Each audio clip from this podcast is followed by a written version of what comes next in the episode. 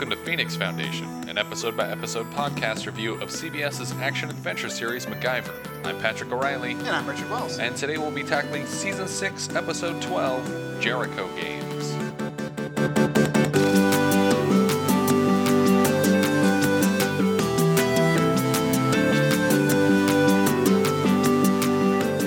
The original air date for this episode was January 7th, 1991. We are in the 91s. Yeah.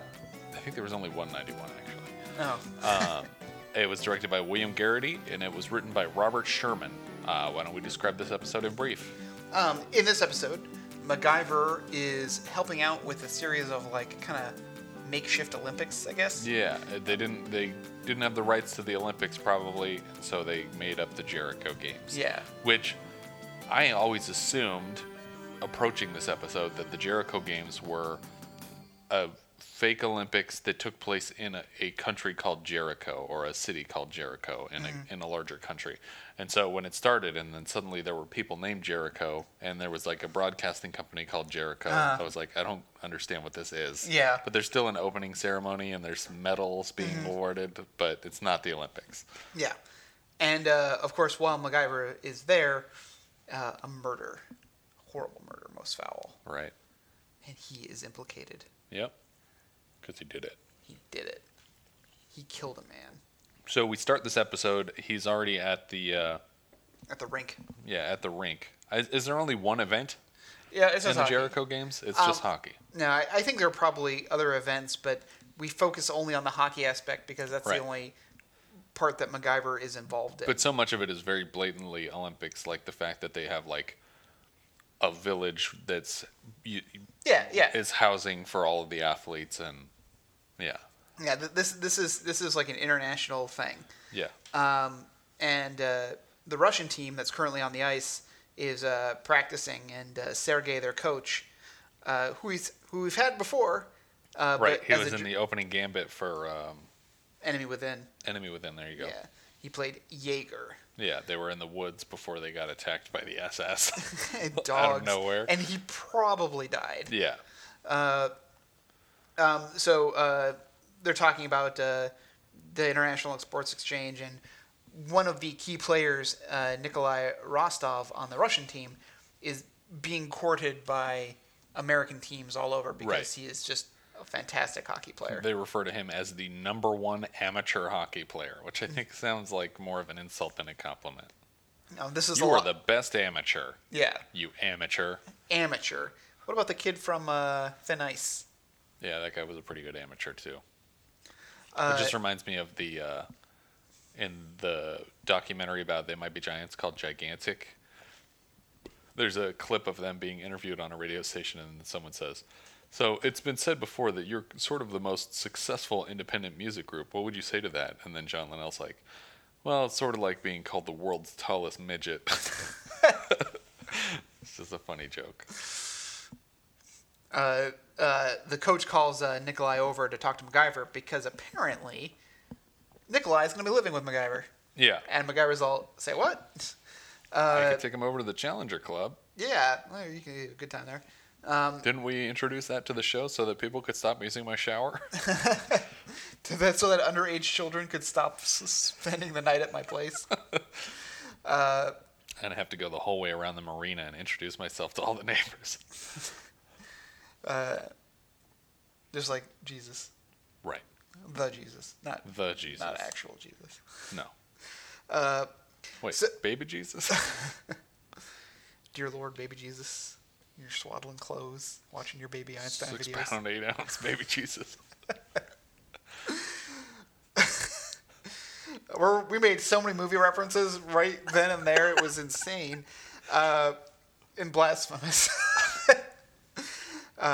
So Nikolai is being put with MacGyver, and apparently MacGyver found his name on a list of volunteers who are willing to take in athletes. Yeah. And MacGyver never made such claim. He's very confused by this. So he goes over to meet the person in charge of housing and hospitality, who is an old friend of his, an old flame, in fact. The end of a flame. Flames End, but different flame end. More of a flame out. Ellen Stewart. Flames End is going to come up again later in this episode because there's some chronological problems for me here. So Ellen Stewart played. That's not her full name. Well, hold on. According to the IMDb page, which I looked at first, which spoiled the episode for me. I also have her name spelled three different ways. Stewart. Well, she has three names. Yeah. She's in charge of the athlete housing, as we said. But yeah, she is an old girlfriend of MacGyver's. She was his girlfriend when they graduated high school. But wait a minute. Wasn't he dating the girl from Flames End when they graduated high school? Well, that's why they broke up. Because they broke up after they left high school. But they both broke up. Yep. He broke up with both girls. Yep. Was he dating both of them? He's a scoundrel. He was a scoundrel. But he's in, like, the yearbook as, like, her boyfriend. Like, wouldn't the other girl have known and been like, hey, I'm dumping you for two reasons. One, I don't want to feed pirates. And two, you're dating someone else and you were you did a whole photo shoot for the yearbook with her. Yeah. Why would I? I'm going to go out with Freddy Krueger instead. So they take a little bit of a walk together. And she said that she intentionally put his name on the list just so he would have to come and see her. Yeah. What if you just thought it was an oversight and just didn't care? Oh, well. It was like, oh, okay, yeah, I don't mind. They also talk about their breakup a little bit. And while they're talking, a man is photographing them from the distance. Another familiar face. Right. Although with his hair slicked back, he does look a little bit different. Yeah, he does look different. This is Madison Mason as unnamed private eye character. Yeah, name is just private detective. Yeah, he was previously Matt Weber in Early Retirement and then later Dan Stringer in Deep Cover. Mm-hmm. But that's yesterday's newspaper. Right. But here he kind of looks, when he has his hair slicked back, he looks like Michael McDonald, the comedian. You know Michael McDonald? He was on Mad TV. He did the voice of Gandhi on Clone High. Okay. But he's a funny guy, but he looks a lot like him to me. I thought he had kind of like a Robert Davi look.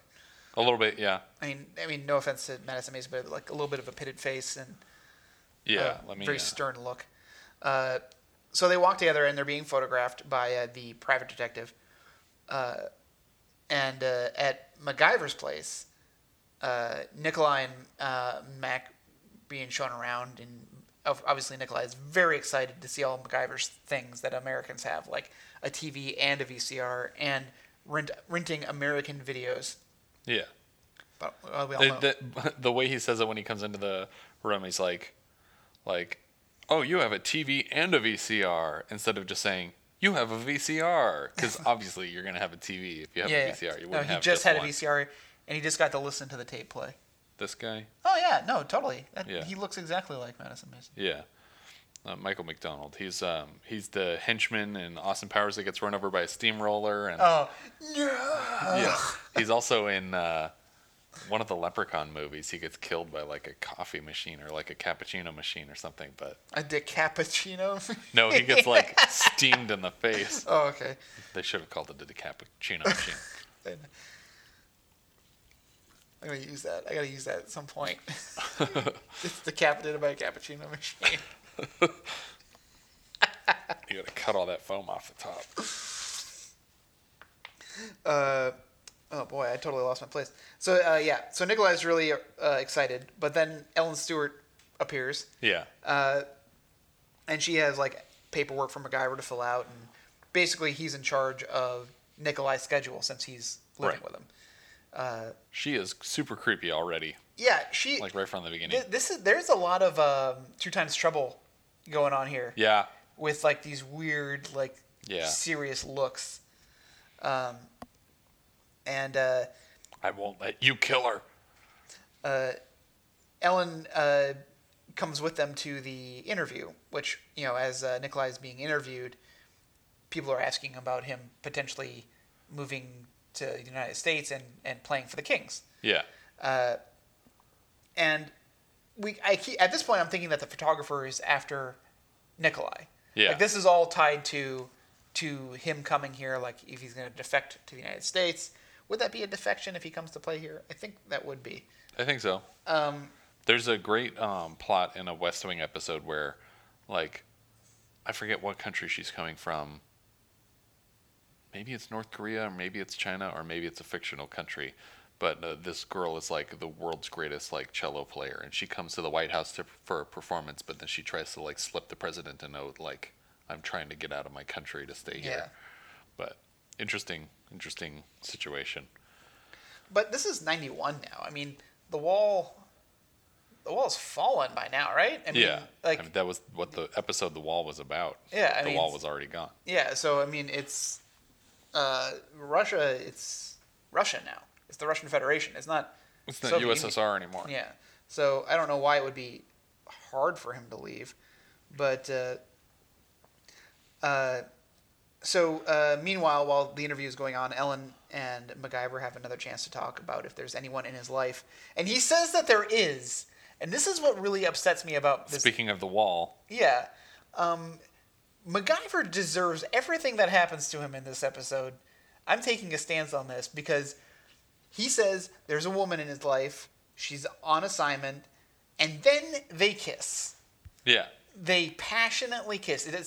She kisses him first, but then he returns the kiss. Yeah. He is cheating on Maria. Yeah, absolutely. Because I still think it's hilarious that they're pretending that Maria is like a long-term relationship. Yeah. It's like, well, not only long-term, they were just, the last time we saw her, they were talking about making a serious commitment. Yeah, let's make a serious commitment to each other. You know what? I'm ready to make a commitment. She's like, I am too. I just committed to work for the Phoenix Foundation with you in South America. Okay. Well, then Pete got my memo about sending you to another country. Yeah. So that I could make out with my high school girlfriend. Yeah. And of course, the fake Olympics. No, there's no such thing as a fake Olympics. No, really. It existed. I was trying to look up where the Olympics were in 1990. There were no Olympics in 1990. 88 and 92? 88 and 92, but because you know how winter and summer are staggered now, technically there's an Olympics every 2 years. Oh, that's true, yeah. But they started doing that in 92. Oh. So there was an 88 Olympics, summer and winter, 92 had summer and winter, and then 94 just had winter. Interesting. And then 96 had summer and so on. I did not know that. Yeah. I did not know that that's how they schedule things. Yeah. Oh, man. Have you been watching? I actually didn't recognize either of the locations for the 88 or the 91 or the 92 one. But what were you going to say? Oh, have you watched the Rio Games? No. Yeah, they're pretty crazy. I watched the women's 10,000 meter. This, I want to say she was Ethiopian. Yeah. No. Yes, I think it was Ethiopia. She broke the world record by 13 seconds. What? That's 13 crazy. 13 seconds for women. That's crazy. The men's record is still like a couple minutes lower. But 13 seconds, 13 that's insane. Seconds. She was lapping people on the track. Like, she had to, and the announcer was saying this is really unusual because she has to break her stride to get around people. That's crazy. That are blocking her path. Yeah, and so she obviously. So really, if the other people had been faster, she could have beaten it by even more. Yeah. Yeah. Wow, that's crazy. Had there not been people in her way, she could have gotten even better. Have you seen that? There's this really great video that shows like the history of the Olympics from like 1900 to today of like men's like 100-yard dash or 100-meter dash or whatever it is. But it's like showing like how it's advanced and how quickly people run now. And it's like it's almost like a straight chart of like they show like the guy that won it in the 1900s is the equivalent of like an 11-year-old today running the same thing. And it's like, that's crazy. Like, could we send an 11-year-old back to the 1900s and be like, you're going to compete in the Olympics and beat this guy, the fastest guy in the world? Well, I was also looking at videos of what gymnastics was like in the 1950s and how slow-paced dancing it was. And now like people are doing flips and jumps and backflips. And you see like, I forget where it was. There was like some video or maybe it's a GIF of like the winner in like 1920 versus the winner today. And the person like does like one front flip back then. And now they have to do like 9,000 spins in the whole thing. Or even the parallel bars where like they never leave contact with the bar. They're just like, put my foot on this bar, then move this way. And like, it was very slow, but now they're going, they're like, They're almost never in contact with the bars at all. Yeah. Except to get the momentum to grab the next bar. Yeah. It's insane, the evolution of the sports. It's funny. But I love the Olympics. I love watching the Olympics. I used to. I've tried to watch this coverage, but it's pretty awful coverage. Yeah, I think NBC paid way too much money for the Olympics, and then with all the problems that in Rio leading up to it, they were like, "We're going to lose money on this. We need to sell way more advertising." Yeah, every one of their networks is playing the Olympics: Bravo, USA, MSNBC. But really, you got to stream it. If you want to watch a particular event, if they have it streaming, you need to watch that. And we have like the NBC app on our Apple TV, but even that is like, it's like 30-second chunks of an event, and it's like, I just want to watch people doing this one sport. Yeah. For a while. Yeah, exactly. Like I'm winning. Like I'm missing all the discus and the shot put and the hammer stuff. Like that's the stuff I want to see. But anyway, back to the fake Olympics. Yeah. So they're being photographed, being kissed. So, okay, now we move into Jericho Studio proper. Right. So this is the big broadcasting company that's in the area. I did want to mention once really quickly, when they're talking about bringing on, what is the kid's name that's for the hockey team, the one that's living with MacGyver? Nikolai Rostov. When they're interviewing Nikolai on television, and they have Vince King speaking with him. Vince King is the name of the reporter. He looks so much like a Bill Hader character when he first shows up on screen. I was like, who is this guy? But apparently, he has been a reporter in many episodes so far. Oh, okay. He was a newscaster in The Holy Rose. He was a reporter in The Madonna. He was a newscaster in Jenny's Chance. He will be a reporter in Wasteland next week. Oh, jeez. And he will come back as this Vince character in Blind Faith. So,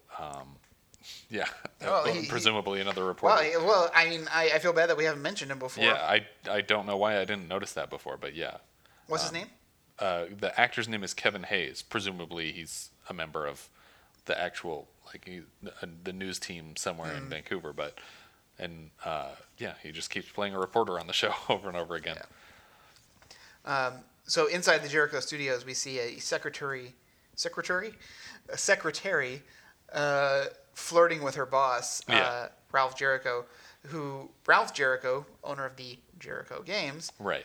I also should point out that whenever they say Jericho, it's spelled Jerico. Yeah.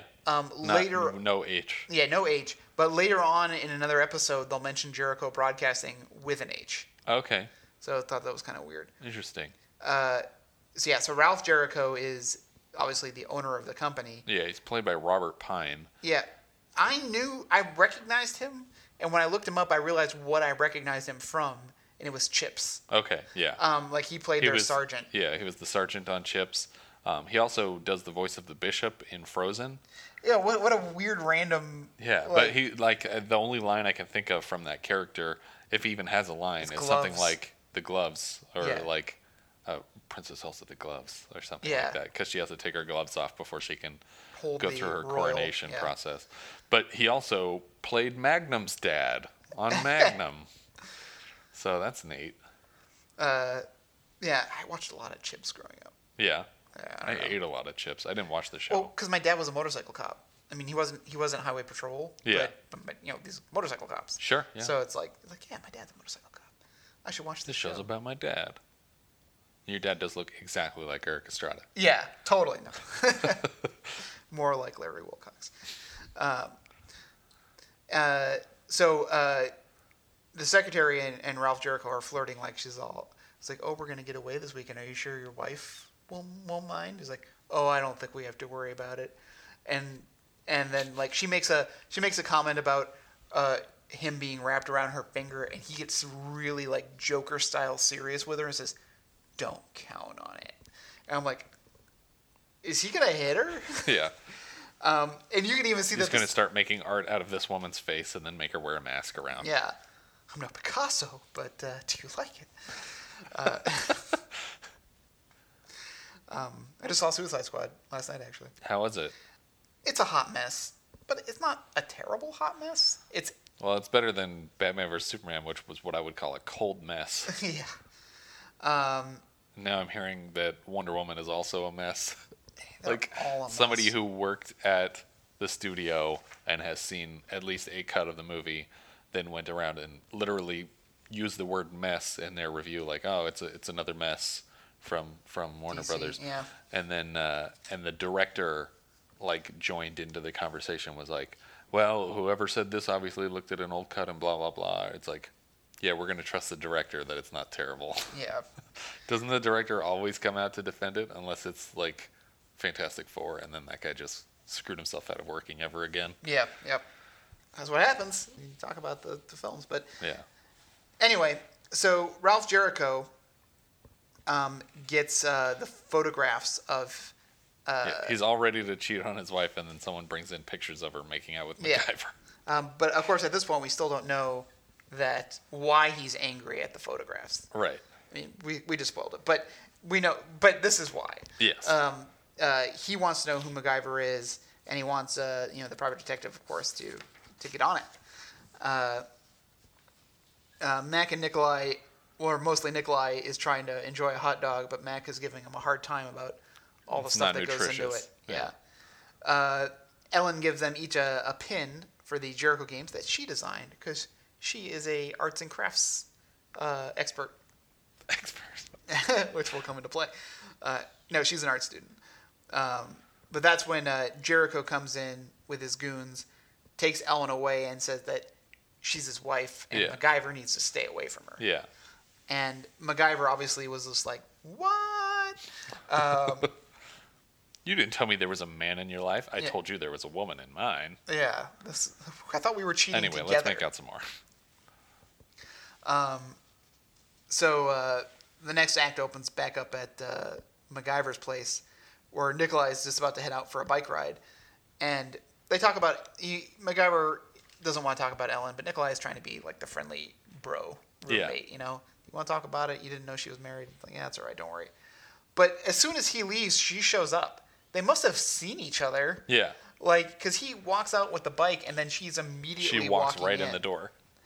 MacGyver, of course, wants to know why she lied. But she said she wanted it to feel like old times. And she also shows him the bruises on her neck that look like fingerprints, like someone had, or arts and crafts. Yeah, or arts and crafts. So that's when the private detective shows up to collect Ellen. And at first, like when MacGyver kind of steps in, he says, "Look, buddy, I don't want any trouble. I'm just doing my job. This is just my job." And it's like, okay, well, you're in my living room, so that's irrelevant. Get out. But you think he's going to leave without any problems, but then he punches MacGyver. Yeah, just punches him in the face. Just in case we thought that this was like an upstanding private eye character. Yeah, like he's not such a bad guy. He's just trying to do his business. Also, to be a private detective, you have to have some law enforcement experience usually to be a licensed private detective. Yeah, you have to get a license. You have to be... And you can't just wander into people's houses and detain a person who hasn't committed a crime. You can't just punch people in the face in their own homes. Yeah. And... Well, we'll cover more later about things that private detectives can't and wouldn't do. Yeah. So Ellen is taken back, and MacGyver goes down to the Jericho building to try to find her. Right. Where he meets up, of course, with Ralph Jericho himself. And Ellen denies everything, that like, oh, he doesn't beat me. I want to go with him. It's all good. And so MacGyver just leaves and goes back to his house again. So it's like he's just going back and forth here.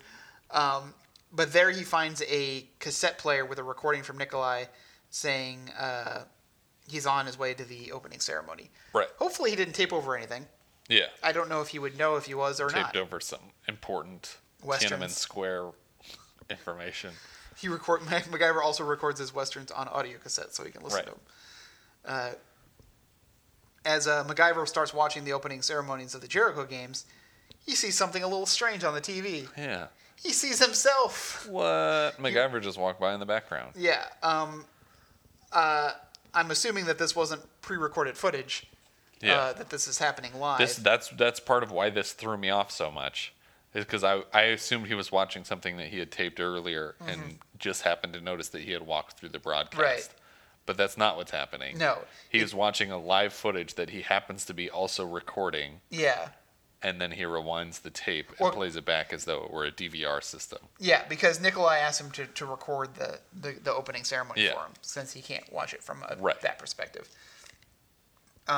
So, yeah, MacGyver is able to immediately play the tape as if it's on the TV already, as if we're already watching the recording, and he's able to rewind it.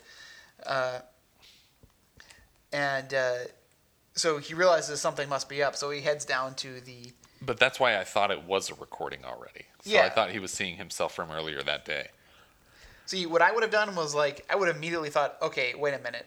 Obviously I'm not there. Someone's going to try to frame me for something. Because... That's not what I would have thought. I would have thought, oh, this is pre-recorded, and they're airing it late, and I walked through some shot that I didn't notice earlier.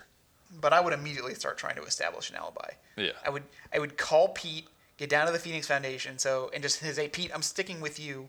I need at least 2 other witnesses. Whatever's going to go down, I don't want to be a part of it. Yeah, I would go by the day's newspaper and take a picture of myself holding it. Yeah. That wouldn't help. That wouldn't help. Just show that I existed on the day. That I was still potentially alive with that day's newspaper.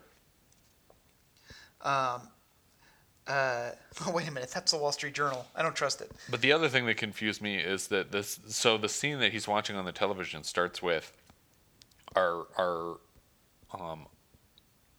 recurring reporter, Vince King, showing up after an event to interview someone and say, hey, you're just coming out of this event. What do you think of how things went in there? It was the ambassador. Yeah.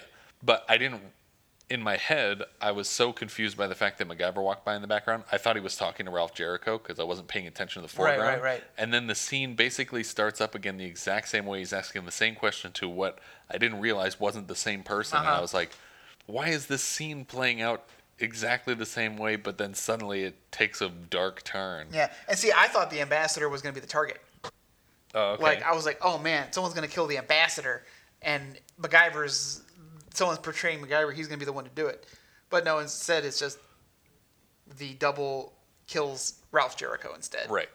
And obviously yells his name, Jericho, and not a MacGyver voice. Yeah. This isn't Murdoch's expert voice duplication. You're right, it's not MacGyver's voice, but you know what it is. Richard Dean Anderson. Yeah, it's totally Richard Dean Anderson. And the MacGyver Project pointed out that this is the first time that Richard Dean Anderson got to shoot and kill a character with a gun. That's actually a really good point. Yeah, MacGyver actually got to fire a gun. Yeah. But this guy clearly deserved it because he was flirting with his secretary. So murder is totally in order. But he doesn't just shoot him once. He shoots him a couple of times. Yeah, well, you got to make sure. 3 in the head, you know they're dead. 3 in the head? Yeah. Well, Richard's thorough. So they call me Henry David 3 in the head Thoreau. What? Okay. So the double, of course, runs off, but Nikolai decides to chase after him. Because I'm sure he's realizing it was MacGyver and, like, something must be up. Why'd you kill that guy, MacGyver? Yeah, that's so crazy. Ellen even says to the police, MacGyver just shot this guy. Yeah. My husband. This guy. Nikolai chases down the lookalike, who then decides to pull off his mask in the middle of open public. Yeah. Instead of getting in the car and driving away first. I mean, he could have even done it in the car and been safe, but he had to do it right there. Right. So he tears off the mask and Nikolai sees him. And so it's the private detective who's wearing the mask.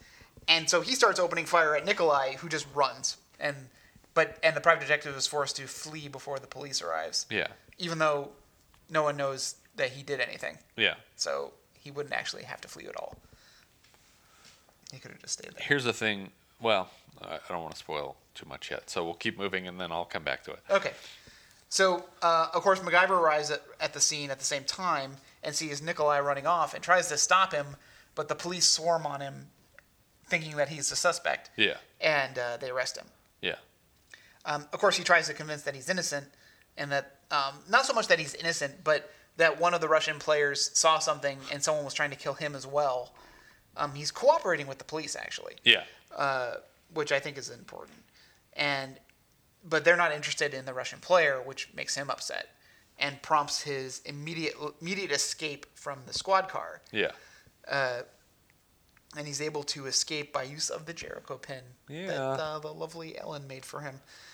And I guess he slips, which is weird. I thought it was weird immediately that the squad car didn't have a separator between the front and the back seats. Yeah, so he's able to get into the front seat and then get out of the car. Correct, yeah, because as we all know, you can't open the doors in the back seat from inside the car. It's like a child safety lock, but permanent. But also, I don't think you'd put a 187 in a car without a separator. Yeah, exactly, because you don't know what this guy's going to do. Yeah.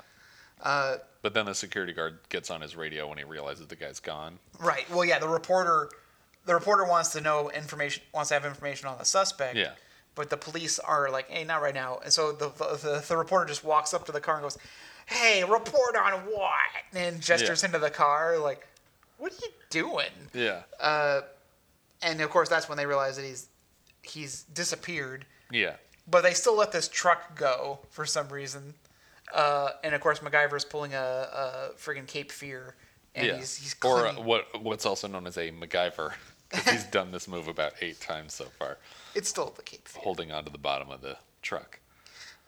But this one's a lot higher off the ground, so this one makes probably the most sense so far of all the trucks he's hung underneath. He's also like really exposed. Like he's not really well hidden, but luckily no one's looking down at the truck. So the private detective drives through a warehouse for some reason. Why they decided to meet inside cars. But you see him pull up along Ellen. Yeah, he was so careful about meeting with this guy in private inside of a car, inside of a warehouse. But he takes the mask off in the middle of the parking lot where he just shot a guy. Yeah. But, so it's revealed that Ellen and the private detective are in cahoots. He says that Nikolai got to see him and that he has to be killed. Yeah. She's not so thrilled with the idea, but she's also not opposed to it, really. Yeah. She goes, he's just a kid.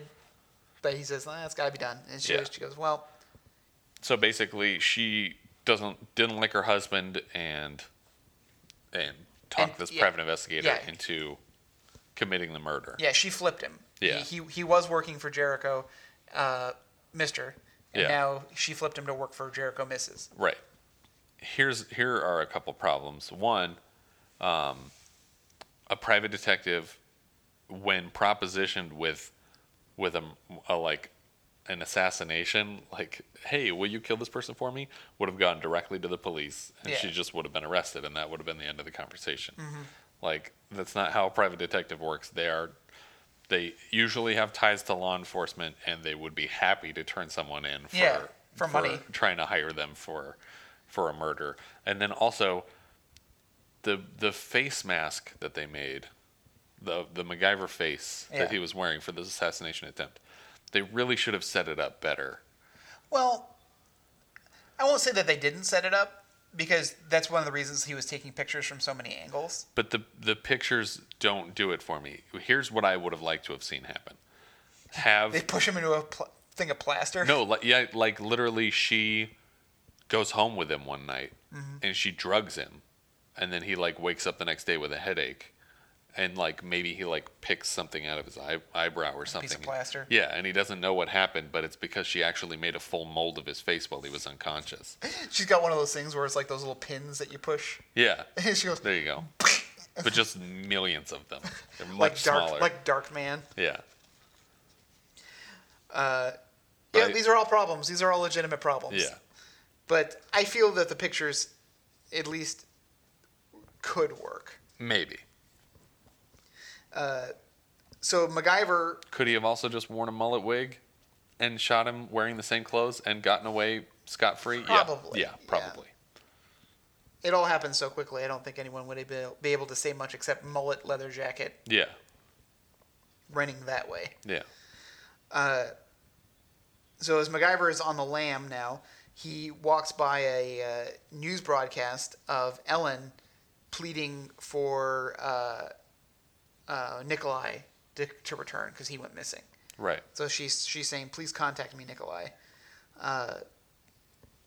So MacGyver, I think, is at this point is starting to suspect. Yeah. And so he breaks into the Jericho building, which is really easy because the door's just open. Yeah. He just walks down to a utility door and it's completely open. Well, if we've learned anything from this show, it's that TV studios don't lock their doors. That's how they got into the place in Easy Target. They just walked in and opened the door. They were like, oh, they don't lock the doors on the weekends. It's also how MacGyver gets into Ellen's office, because it's also unlocked. Yep. Filled with incriminating evidence. Yeah, all the makeup. Like, as soon as they got the mask on the guy, they left the mold sitting out in the trash can. They left all the makeup work up on the counter. All the photographs. Yeah. Nothing is covered up. Nothing. No effort has been made to hide anything, and no cleanup happened after the mask was in place. To borrow a line from Minority Report, this is an orgy of evidence. I'm glad you knew where I was going with that. Of course, MacGyver starts playing the answering machine messages, and one of them is from Nikolai, saying that I want to come in, please help me. But that's when Ellen also comes in. Right. And they have a little bit of an argument, and she says, like, she was in love with him. She never got over him, that she's been with, like, so many loser husbands, and she always ends up broke. And so all this is really being motivated by money more for her. Yeah. She basically wants her due. Yeah. When MacGyver... Big fan of Mountain Dew. Yeah. When MacGyver tries to call the police, that's when the private detective kind of pulls a gun. Nikolai calls back, and she tells him to head to the Jericho building. Yeah. So now all the pieces are going to be coming together, because in the next scene, they're all already captured. Yeah. We don't get Nikolai's arrival and questioning the betrayal. He's just already... It's already happened. Yeah. And again, I'm fully... committed to this. MacGyver deserves everything that happens to him because he cheated on his girlfriend. And not only that, but he is not romantically interested in this woman. Yeah. Like, he might be attracted to her, but he doesn't care about her in a romantic way. Nope. But he was willing to make out with her. Yep. He just wanted to get a little something, something. They're all being led down these, the interior tunnels of the Jericho building, which seemed more like a stadium. Like, this seemed like more like the inside of the back rooms of a stadium than a production studio, but because there's so much concrete. They probably just shot it on the same hockey rink that they keep using for everything. But inside is a really crazy incinerator room. Yeah. In case any of the players die and want to be cremated there at the rink. Well, as is the style. Right. With the Jericho Games, when you die in the games. Yeah. Your body is burned, and you're awaited in Valhalla. Right. That's how it works. Everyone's volunteering as tribute. They throw them into the incinerator, and even MacGyver, like, is saying, hey, let Nikolai go at least. I get your beef with me. Let Nikolai go. And she goes, oh, sometimes innocent people get hurt. I know better than anyone. And it's like, wow, she is. Do you, though? Because you're not innocent? Yeah. Not that innocent. Yeah, MacGyver just breaks into it. Prophetically singing Britney Spears lyrics long before the song came out. A decade before. So they switch on the incinerator. He pushes the crazy, weird incinerator lever to max. And so they're in there, and the heat starts coming on. And this incinerator does not seem like it would be very effective. No, it seems very unfunctional. As is MacGyver's plan. I really feel that they should have thought this escape plan a little bit better. They could have come up with something better. Yeah. Let's wait as far away from the flames as we can until someone comes and shuts this thing off. Yeah. Because this plan, I mean, I do like how they're reacting to the heat. That they keep trying to shield their faces, but it's not like then their hands are burning and they don't know what to do. Yeah. Like, that's a really intense situation. Yeah. But MacGyver's plan is to take a piece of metal and break a piece of tempered glass, because obviously this incinerator goes up to thousands of degrees, so this glass has to be highly tempered. Yeah. Why are there telescoping metal rods in this room incinerator? Yeah, I guess they did not get incinerated. Yeah. I mean, presumably this stuff wouldn't melt, but it doesn't get hot enough to melt metal, but it just seems like, why were those in there? Like, did someone incinerate a car and somehow only these telescoping antennas survive? Yeah. I thought he was gonna like like break the gas line connection to the furnace, or like, I don't know. Like I feel like this is really sloppy. This is sloppy MacGyver escape plan. And so the first thing he tries is he takes just one of the rods. Yeah. And he reaches it through the flame to try and, but he's inches away from the front of the glass, so he can't reach the window. And certainly couldn't reach the lever. Right. His hand is already like in the fire where he's at. So he decides, okay, this isn't going to work. I need to attach something to the end of this to make it longer. Yeah. So he pulls the rod back and just handles the whole length of it, the front, the back, everything that was just in probably hundreds of degrees heat. He's just touching it with his bare hands like it's cold. And then he basically jams it into another rod that had like a tubing, a hollow center, so that he can make it longer. Yeah. It's and then with ease, he breaks the glass like it's a friggin' piece of paper. Yeah. And then he's able to push the lever, which has a perfectly round handle, and the tip of this spear is perfectly round. Yeah. You ever tried to push two round things together? They have a tendency to want to slip. Yeah. But no. But somehow it doesn't slip the whole. Like he's able to push it the whole way forward to the off position. Because each time this lever shifts down, it's got like a click, like a ratchet or thing that. So he's having to push pretty hard. Really, I am really disappointed with the writers for this particular escape plan. Yeah. But he shuts off the furnace, the incinerator gas. Completely blind, by the way. Yeah. We show him back inside where he's like reaching through the window with this rod, and he can't see the handle. He can't see anything. It's nothing but a bright fire. Yeah. And it's going to hurt your eyes, not so much for the brightness, but from the heat. Yeah. So everything about this, I was just like, whatever. He got out, I guess. Yeah. Now his plan to turn the wheel is cool. Yeah. I like that. Like the incinerator wheel is like this, this gear system, which is kind of neat. Yeah. So yeah, like he takes Nikolai's sweatpants drawstring, and then uses the same rod as kind of like a wider crank to grab hold of the what do you call those knobs on steering wheels to make turns? Steering knob.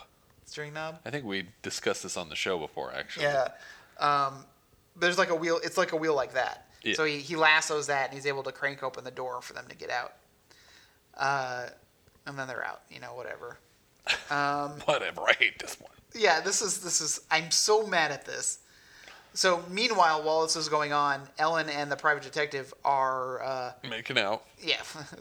They're deciding to dispose of the evidence, one of which of course is the plaster mold face of MacGyver. And they think that MacGyver and Nikolai must be incinerated by now. Yeah. Hopefully completely. Kill what's left of them. What? I have to keep quoting that line from the I got Red Letter Media. To keep pumping in more gas. Clearly you've never suffocated a hooker hiding in your crawl space before. What you gotta do is you gotta get this kind of bug spray. The fast acting, low irritant. It comes in the blue can. You're gonna need about 4 cans.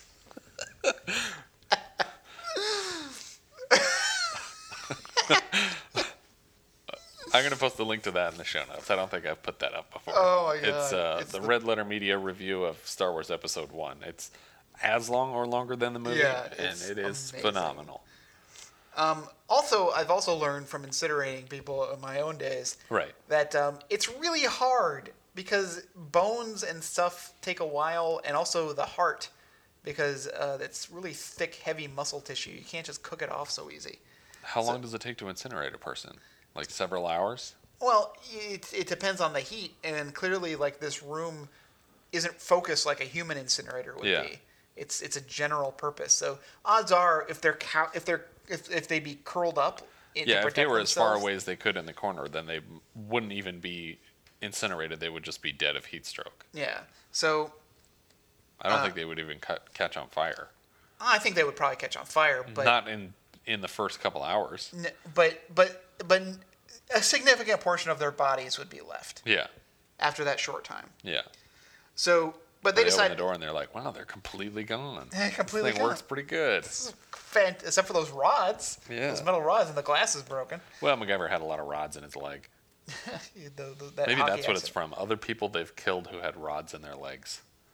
I don't think that's how the rods work. No? No. I don't think it's 1 meter long rod. Well, maybe someone, Yao Ming was in there when he had a shin splint.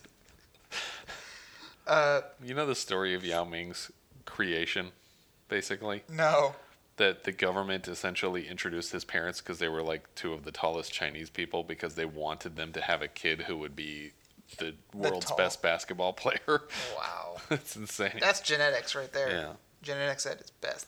He's still 5 standard deviations taller than his parents, which is like totally random that would happen. Also, because you could have the opposite effect. I mean, you could have recessive genes and stuff that come out. So, obviously, MacGyver realizes that they have to get help. So he has Nikolai go and call the police. And again, explains 911. Yeah. To him, obviously he doesn't know, but it reminded me of him explaining 911 to Abe Vigoda. Yeah. So the private detective is on his way back, and MacGyver's looking for a way to take him out, and does the most fantastic thing ever. He tries to kill him. Yeah. He takes a camera crane mount. And just battering rams him through a wall. Right through a wall. And my note is like, dang, I thought that wall was solid. Yeah. Like, what if it was a solid wall? Yeah. You would have cut him in half. Yeah. If you didn't already. I could not believe that he did that. Yeah. Like, just hitting him and then stopping would have been enough. Yeah, to just knock him over. But to actually plow through several walls with him on the front of the thing. Oh, my gosh. And it's so far off the ground, like, you can't tell when he gets hit. But it looks like he must have jumped to even catch it in the chest. It was one of the craziest takedowns of a guy. Because the implications are that he straight up tried to kill him. Yeah. But he also, it's like, nobody makes me shoot a gun. Yeah, and, but luckily he gets plowed through what looks like styrofoam walls. Yeah. Even for the purposes of the reality of this environment, they seem to be styrofoam walls. Yeah. And that's when, of course, Ellen picks up the gun, and she's doing her crazy talk, like, I was in love with you. Why didn't you love me? Everyone said we were the perfect couple. In high school. Except for your girlfriend. Wasn't a big fan of me. She wrote, have a nice summer in my yearbook. That means it. That meant something to me. Yeah. No, have a nice summer is what you say when you don't know anything to say about anything. But, of course, MacGyver is able to talk her down, saying that she needs help. As all his ex-girlfriends do. This is, again, 2 times trouble. Yeah. Like, he dated one of the 2 times trouble girls. Yeah, I can't remember which one, but the other one died. He dated Roxy, I think. So MacGyver, man, he is a heartbreaker and a girl crazier maker. Yeah. Because either his girlfriends end up dead, insane, or transferred to South America. Yeah, transferred to South America or working at nuclear facilities. Yeah. The Act 5 roundup is Nikolai is leaving. MacGyver saying his goodbye to. And he's got a gold medal. Yep, he's got a gold medal. He won the fake Olympics. Yeah. He asks about Ellen and if she's going to go to jail, and MacGyver says, actually, we don't know, because technically she didn't kill anybody. She conspired.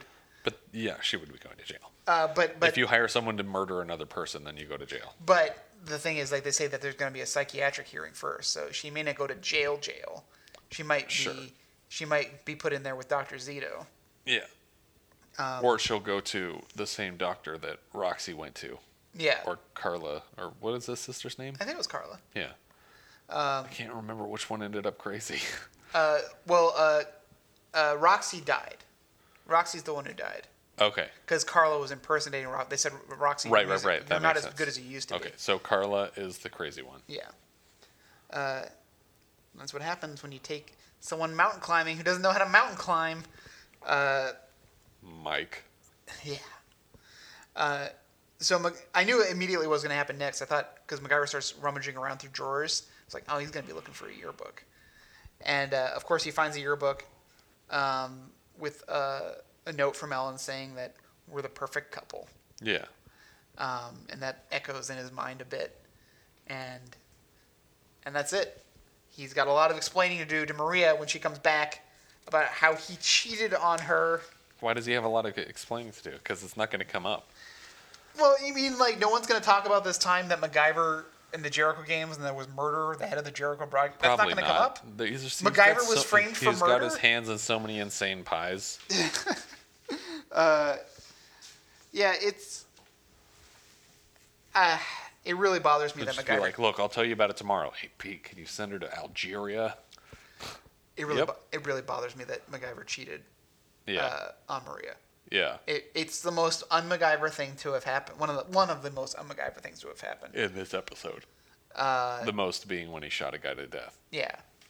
And then the other one when he tried to crush a man with a camera crane. It's an intense episode otherwise. Yeah. I just have some like reality of MacGyver problems with it, and I think that as I have harped on it, I'm gonna do it again. That incinerator escape scene is BS. Yeah. I do think it's interesting to frame like a murder attempt during the Olympics as an episode. Yeah. But. Or not a murder attempt. A murder. Yeah. Sorry, well, there was. Attempt is the wrong word. There was an attempt, and it was a successful attempt. Yeah. That's right. We decided those are two separate charges. Both apply in the case of a murder. Attempted murder and murder. Yeah, I mean, the episode is good. It's crazy. There's some good twists. I didn't expect what was happening to happen. I thought it was going to be more about the Russians and him being a hockey player, the hockey player person. That ends up being... very little to do with it at all. Yeah. It ends up being... I was so disoriented by the footage of MacGyver walking past someone. It's such an outside-the-box thing that I just could not figure out what was going on when he saw footage of himself on the TV. I was like, that's obviously Richard Dean Anderson, so this is pre-recorded? Yeah. I feel like it would have confused me less if it had been... the guy wearing a wig, mm-hmm. and when he paused it, you could tell that it wasn't MacGyver. Yeah. And then I would have been like, I understand what's happening here. There's a guy posing as MacGyver. But the fact that it just looked like MacGyver, mm-hmm. I was like, I don't understand what's happening. Yeah. And the fact that he was able to rewind it so quickly is weird, too. Yeah. But overall, I think it's a decent episode. I just have some really serious writing decisions as issues with it. Yeah. And rework the incinerator scene. Yeah, that... Trying to... See, here's the problem, though. I'm all talk because I'm trying to think of a better way out of that incinerator, but I really can't think of one. But that was just the worst. I mean, I don't know. Just tapping a rod on tempered glass would not bust it open. Yeah, like exactly. And then hitting that lever. Like, all those things... something else. How did they eventually get the door open? They had to crank it with a... They used the string from the sweatpants. Could they not have done that while the fire was still going? No, it would have set it on fire. Oh, okay. And I don't think he would have had the right angle because he needed to have his whole arm out of the window to do it. Yeah. Which is also I think it was weird that the incinerator had a window at all. Well, it's nice to see how your meal's cooking.